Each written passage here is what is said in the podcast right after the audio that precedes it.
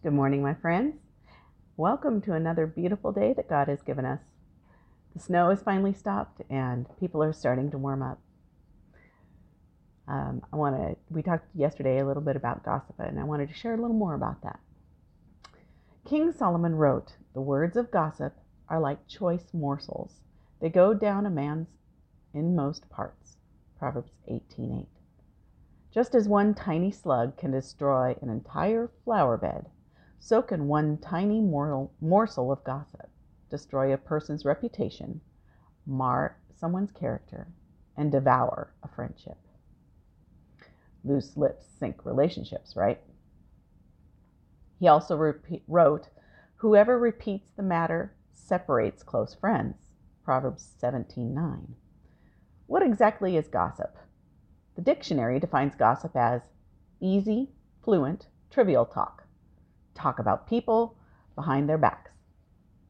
It's repeating information about another person's private affairs. If you have to look around to make sure that no one can hear what you're saying, you're probably gossiping. If you would not say something in front of the person you are talking about, you're probably gossiping. We have often heard the phrase knowledge is power. Perhaps that's why gossip is so appealing. It suggests a certain amount of power because I have the inside scoop. But gossip is not power. On the contrary, it shows a lack of power, a lack of self control. But it takes two to tango the gossip dance. Without wood, the fire goes out. Without gossip, a quarrel dies down. Proverbs 26:20. The Bible tells us to make every effort to avoid gossipers in Proverbs 20:19. A good rule of thumb is that you are not part of the problem or part of the solution, then you keep the information to yourself.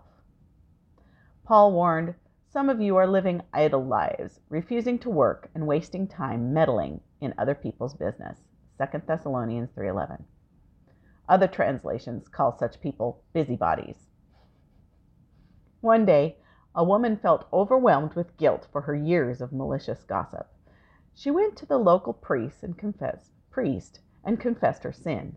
The priest was all too aware of her wagging tongue and had experienced the sting of her words firsthand, or rather, secondhand.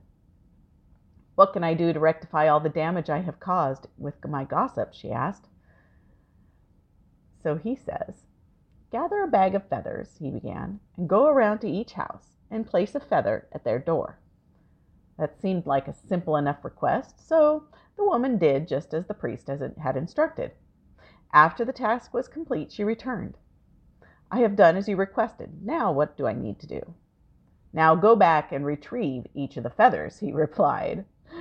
That's impossible, the woman argued. The wind will have blown them all around town by now. Exactly, replied the wise priest. Once you have spoken an ill word, it drifts through the air on the wings of gossip, never to be retrieved.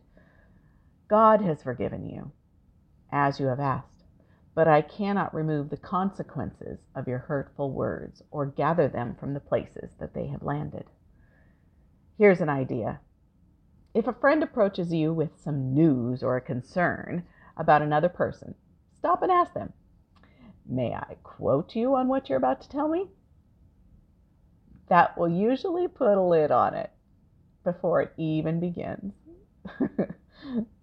May I quote you? Let's remember that.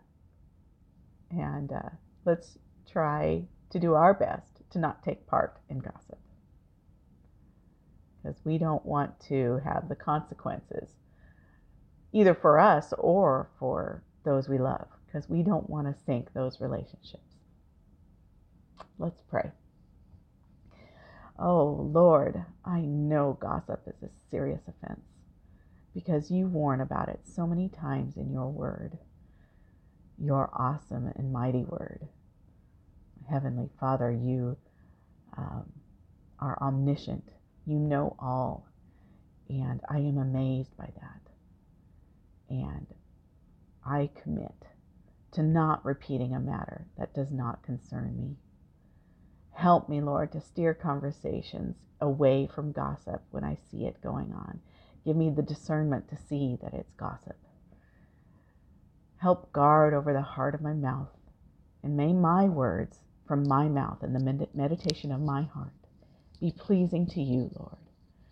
And I pray, Lord, that as we continue these, this day, that you will allow us to be your hands, your feet, and your voice to those around us. May we draw someone close to you today. Help us, Lord, to be encouragers. In Jesus' name we pray. Amen. Have a beautiful day.